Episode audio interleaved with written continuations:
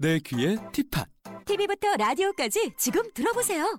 내 손에 티팟 언제 어디서든 어플로 간편하게 들어보세요. 내 맘에 티팟 다양한 뮤직 채널도 무료로 마음껏 들어보세요. 이제 TV와 라디오를 티팟 하나로 한 번에 티팟 지금 구글 플레이 스토어에서 티팟을 검색하세요. 아버지도 동의를 안 했고 엄마도 동의를 안 돼. 나는 부하로 돼갖고 갔다는 거예요. 진짜 어, 우리 부모님들이 저를 포기한 줄 알았어요.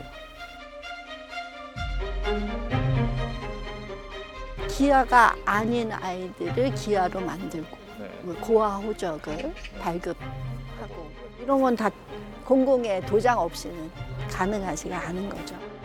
그냥 묵인하지 않았나 싶어요. 한국 사회에 없는 성들. 근데 너 이렇게 한양경 치료 당한 그랬잖아요.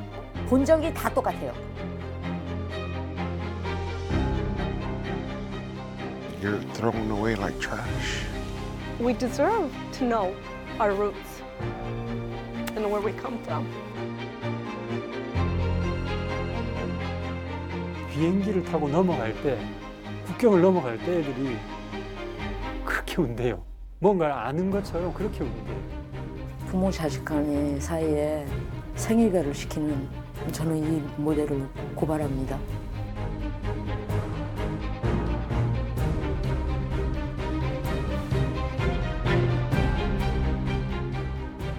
부모에게 버림받았다는 딸, 자식을 버리지 않았다는 엄마. 누구의 말이 맞을까요? 11살 때 프랑스로 입양 갔던 김유리 씨는 자신이 강제로 입양됐다고 주장하고 있습니다. 친부모는 물론 호적, 주소가 다 있었는데 적이 없는 고아로 조작됐다는 겁니다. 그녀의 입양 과정엔 어떤 비밀들이 숨겨져 있을까요?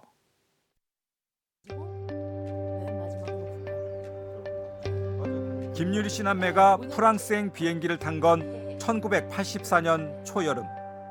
파리에 어, 좋은 집에 가서 좋은 교육 받고 에펠탑도, 에펠탑도 매일 어, 보이는 곳에서 살 것이라고 4년만 갔다 오라고 88년에 올림픽 때 부모들하고 양부모님들하고 다시 돌아올 것이고 한국 가족 다시 찾으면 된다고 가기 싫은 마음에 엄마를 찾았지만 소용 없었습니다.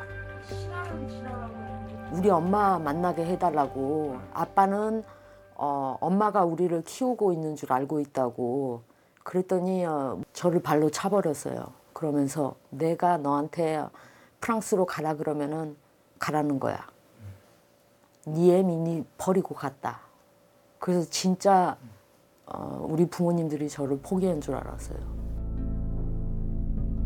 입양 첫날부터 양부모 집에서 도망치기까지 6년은 끔찍한 시간이었다고 말합니다.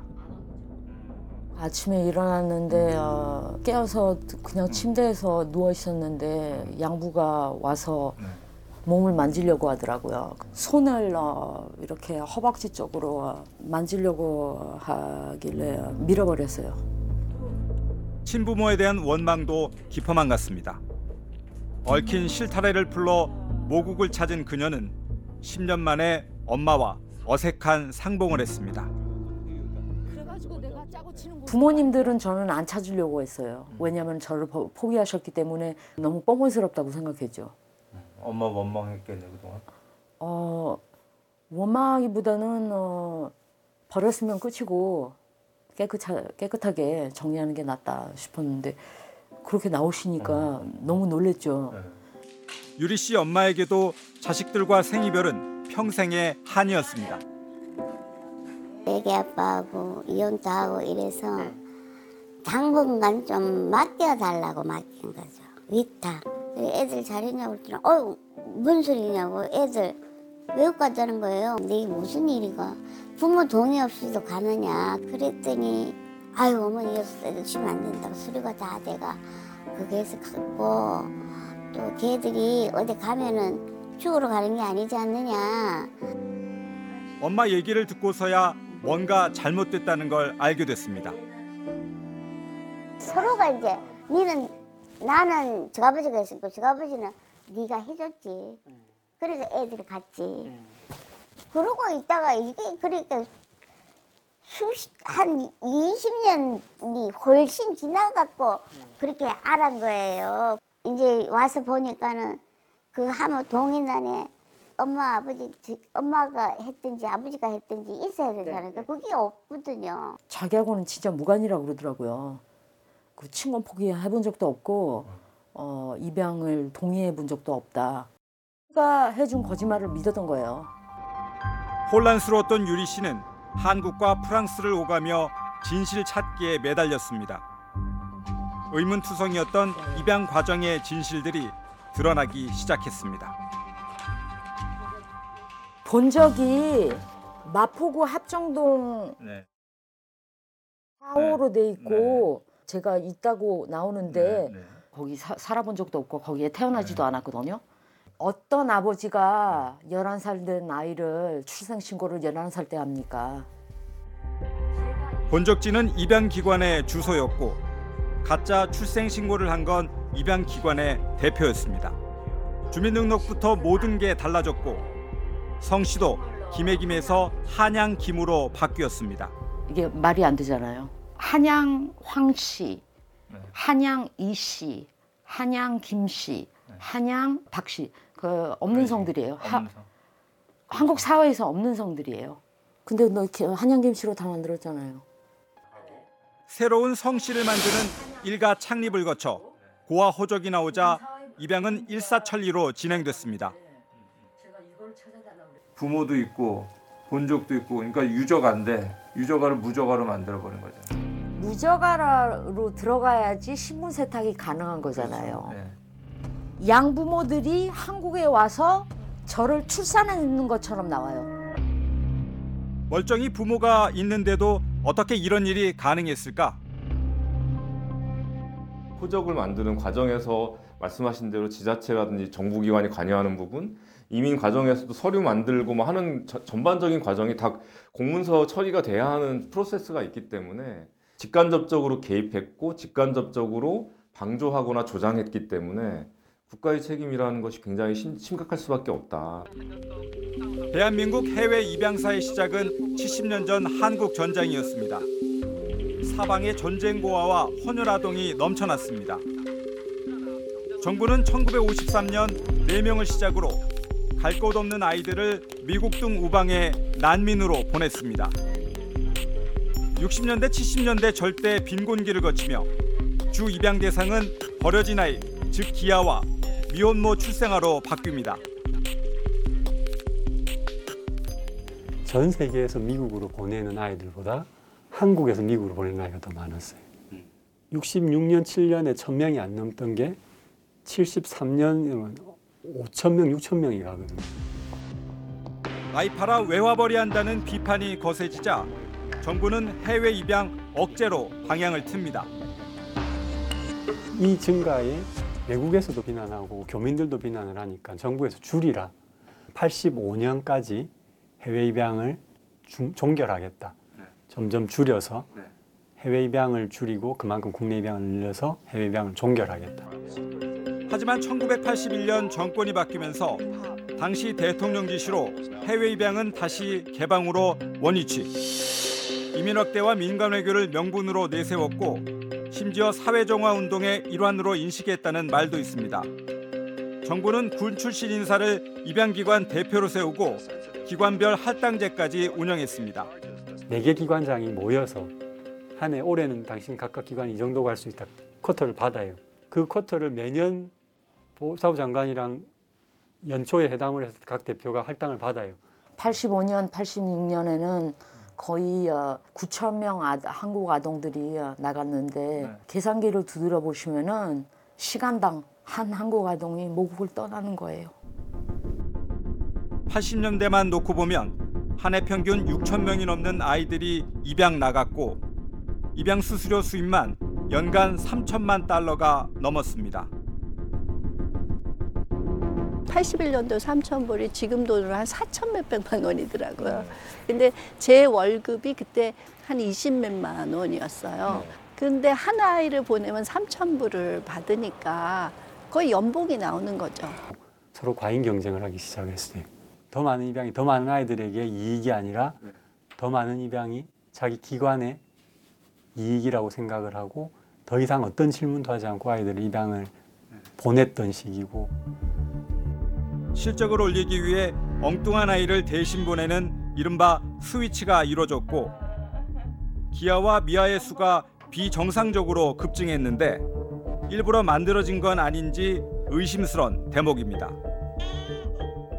한 아동이 입양을 다음 주에 가기로 했어요. 근데 이 아동이 갑자기 폐렴이나 이런 걸로 사망을 해요. 그러면은 다른 고아원에 연락을 해서 아이, 아이를 그 아이 이름으로 해서 보내는 거예요. 예. 다른 애를. 스위치라고 하죠. 그럼 기아라는 통계가 1985년에 84년에 14,000명, 15,000명의 기아가 발생했다라고 말하는데 말이 안 되는 거고 경찰청 통계를 찾아봤어요. 버려진 아이로서 기아는 한 해에 200명이었어요. 80년대에. 정부는 바로잡기보다는 감추기에 급급했습니다. 기아로 만들고 뭐 일가 창립하고 이런 건 다 그 공공의 도장 없이는 가능하지가 않은 거죠. 그거에 대해서 관심도 별로 없었던 것 같고 그냥 묵인하지 않았나 싶어요. 부분적으로는 의미 있는 입양도 있었겠지만 특히 부모 동의 없이 보낸 경우들도 밝혀지고 있잖아요. 그건 그냥 인신매매예요. 네. 뭐 트래피킹입니다. 뭐 입양이라는 것은 그냥 네, 형식에 불과하고 그냥 중대 범죄인 거죠. 네. G20 선진국이자 10대 경제 대국이 됐지만 지난해에도 123명이 입양을 떠났습니다. 부끄러운 일이죠. 지금 출산율이 0.78이라는 이런 또 나라는 2020년에는 세계 3위예요. 중국이나 인도보다도 더 많이 보냈어요. 코로나 때 심지어는 예외 조항까지 만들어서 보냈어요. 되돌릴 수 없는 과거, 아물지 않는 상처. 모녀는 아직도 서먹서먹합니다. 어렵죠. 많이 어려워요.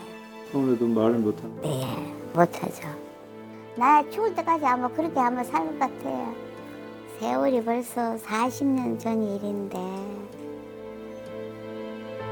물론 내가 가슴 한구석에는 항상 엉어리가 있지 내가 이게 죄를 많이 졌잖아요. 한국이 이 세상에서 가장 많이 어, 해외 입양인들을 제공해 준 나라예요. 부끄러운 줄 알아야죠. 그것도 가짜 고아들을 만들어서 부모 자식 간의 사이에 생이별을 시키는 모델이기 때문에 저는 한국 정부를 고발합니다. 전 세계 해외 입양인 3명 가운데 1명은 모국이 한국인 우리 핏줄입니다. 제대로 입양돼서 잘 살고 있으면 문제가 없겠죠. 영문도 모른 채 입양된 이들의 굴곡진 인생도 서러운데 다 커서 친부모가 누군지 자기가 누군지 알고 싶다는 작은 소망조차 이루지 못해 눈물 짓고 있습니다. 그들의 사연을 들어보았습니다. 엉터리일지언정 입양 관련 서류 한 장, 기록한 줄이 소중한 사람도 있습니다. 1974년 미국으로 입양 간 김미옥 씨의 세 번째 모국 방문. In 2018, I came again, uh, both times for birth search, birth family search, and this time the third time is Third in time. Korea. Yes, for birth family search. And this visit, first time, we actually found some information that we didn't know exist. 이름은 맞는지 부모가 누군지 언제 어디서 발견됐는지 서울부터 인천 경북까지 뒤지고 기억을 떠올리려 최면 조사까지 받았지만 무엇 하나 확인되는 게 없습니다. 이걸 다 그 주머니 다 보셨던 거죠? 네, 오늘 다 봤어요. 김미옥은 없다. 김미옥은 없어요. 서류에 적힌 옛 지명과 어렴풋한 기억을 더듬어 곡쟁이라 불리는 한 지역을 찾았습니다. Does he know a family that lost uh, the oldest girl? I was the oldest, and a Oh. younger sister. 어, I'm And younger a baby brother, brother. baby brother. Yeah, and I had mother, father, and a grandmother. 여섯 살 때면 기억, 독재 고개라는데 아냐 물어봐요. 독재 고개. 어 이거. Yeah, yeah, I remember hills. 이게 Yeah. 이게 독재 고개야 저게 저 저 저차 내는 데 있지? 차 내는 데 그게 독재 고개야. Dokjangi is. Is that where it's on my documents? Oh. Ah, this is where they found me? 닿을 듯 말 듯 쉽게 좁혀지지 않는 엄마와의 거리. How do you feel? Um, Are you disappointed? I'm a little bit disappointed, yes, um, but I think that there was many people that were around my age, so I'm hopeful that maybe perhaps one of those uh, identities is my real identity. So we will see as we continue moving forward. 지난 10년간 뿌리 찾기에 나선 입양인 1만 3천 명 가운데 친가족을 찾은 경우는 10%도 안 됩니다. 뿌리 찾기를 도와주는 정부 인력은 두 명이 전부라 신청하고 대기하는 데만 최소 6개월입니다. 친생 부모를 사실 찾는 게 거의 하늘의 별따기잖아요.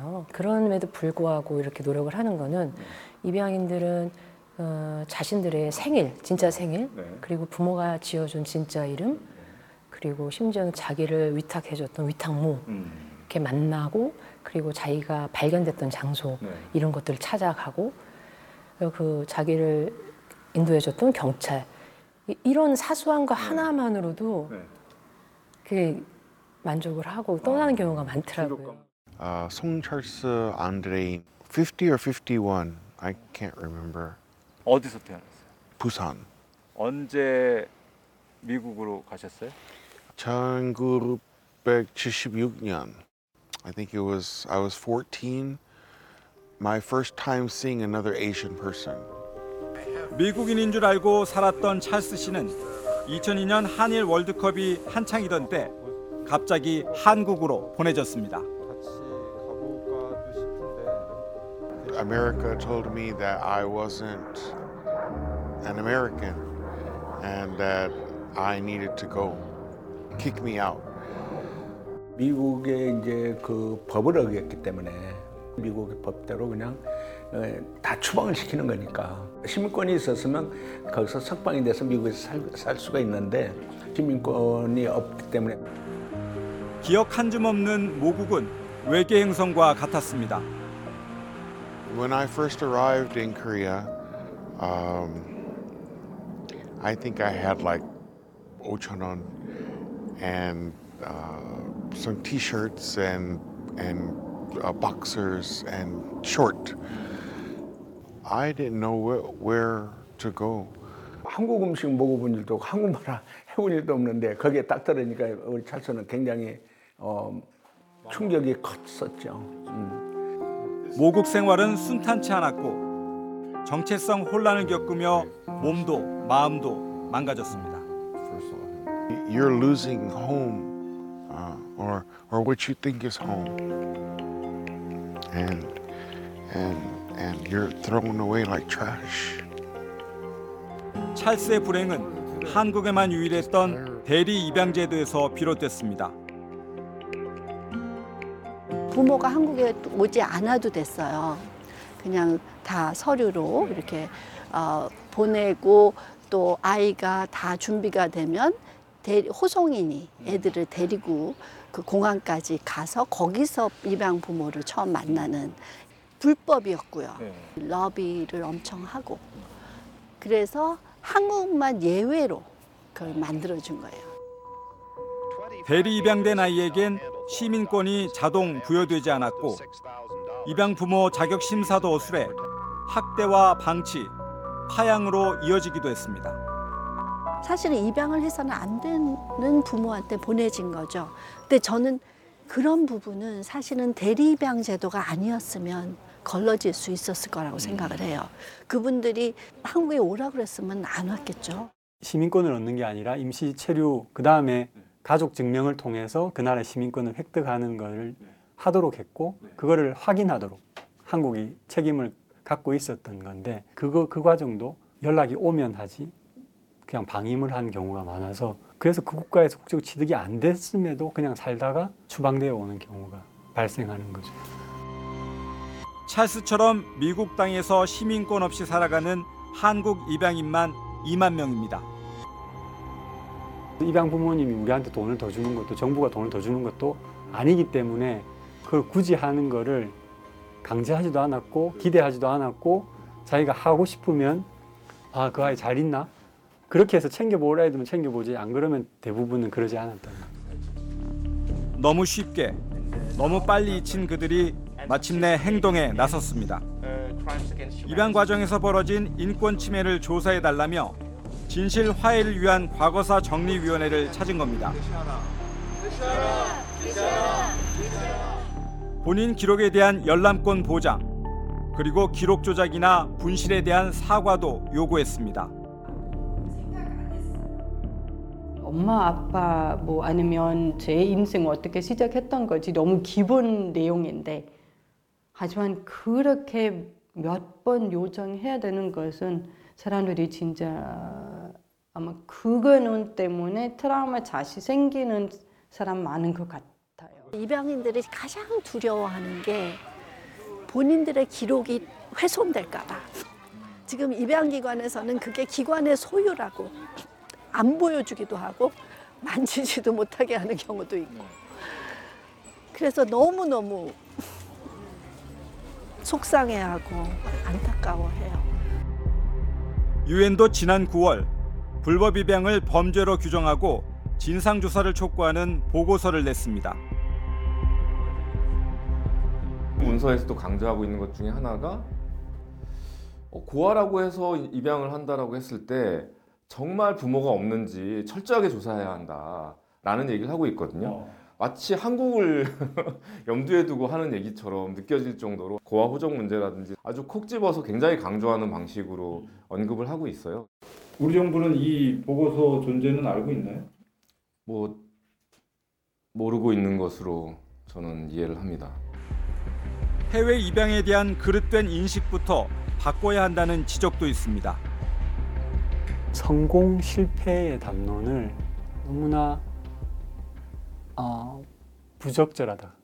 성공을 하셨다면 럼에도 불구하고 성공하신 거고 어려움을 겪으셔도 그 상황에서 그 나라의 시민이나 한국의 시민이 일반적으로 겪지 않을 그 엄청난 고통과 상실을 안고 절대 채워지지 않는 그것을 한국 사회가 좀 인정하고 직시할 필요가 있는 것 같아요.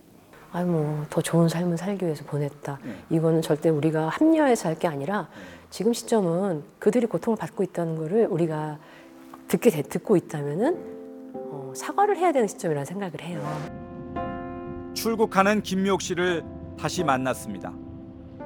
if we are able to actually find my birth family, whether it's my mother, father, grandmother, sister, I would return as soon as I hear the news. and know that we just want to know our roots. Maybe you don't want to have a relationship, but please give us the right to know where we come from. 무심히 떠나보낸 우리 아들과 딸들에게 이제 엄마의 나라가 잘못했노라 고백할 차례입니다.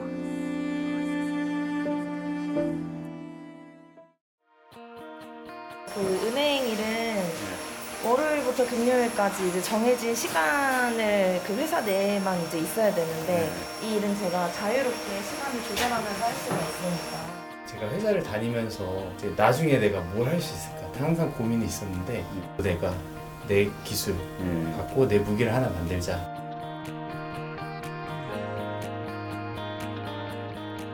한 달 수입은 천만 원에서 천오백만 원 정도. 한 달에 한 800만 원에서 1000만 원 예, 평균적으로 몸을 써서 일을 열심히 하는 만큼 그거에 대한 또 보상이 또 주어지기 때문에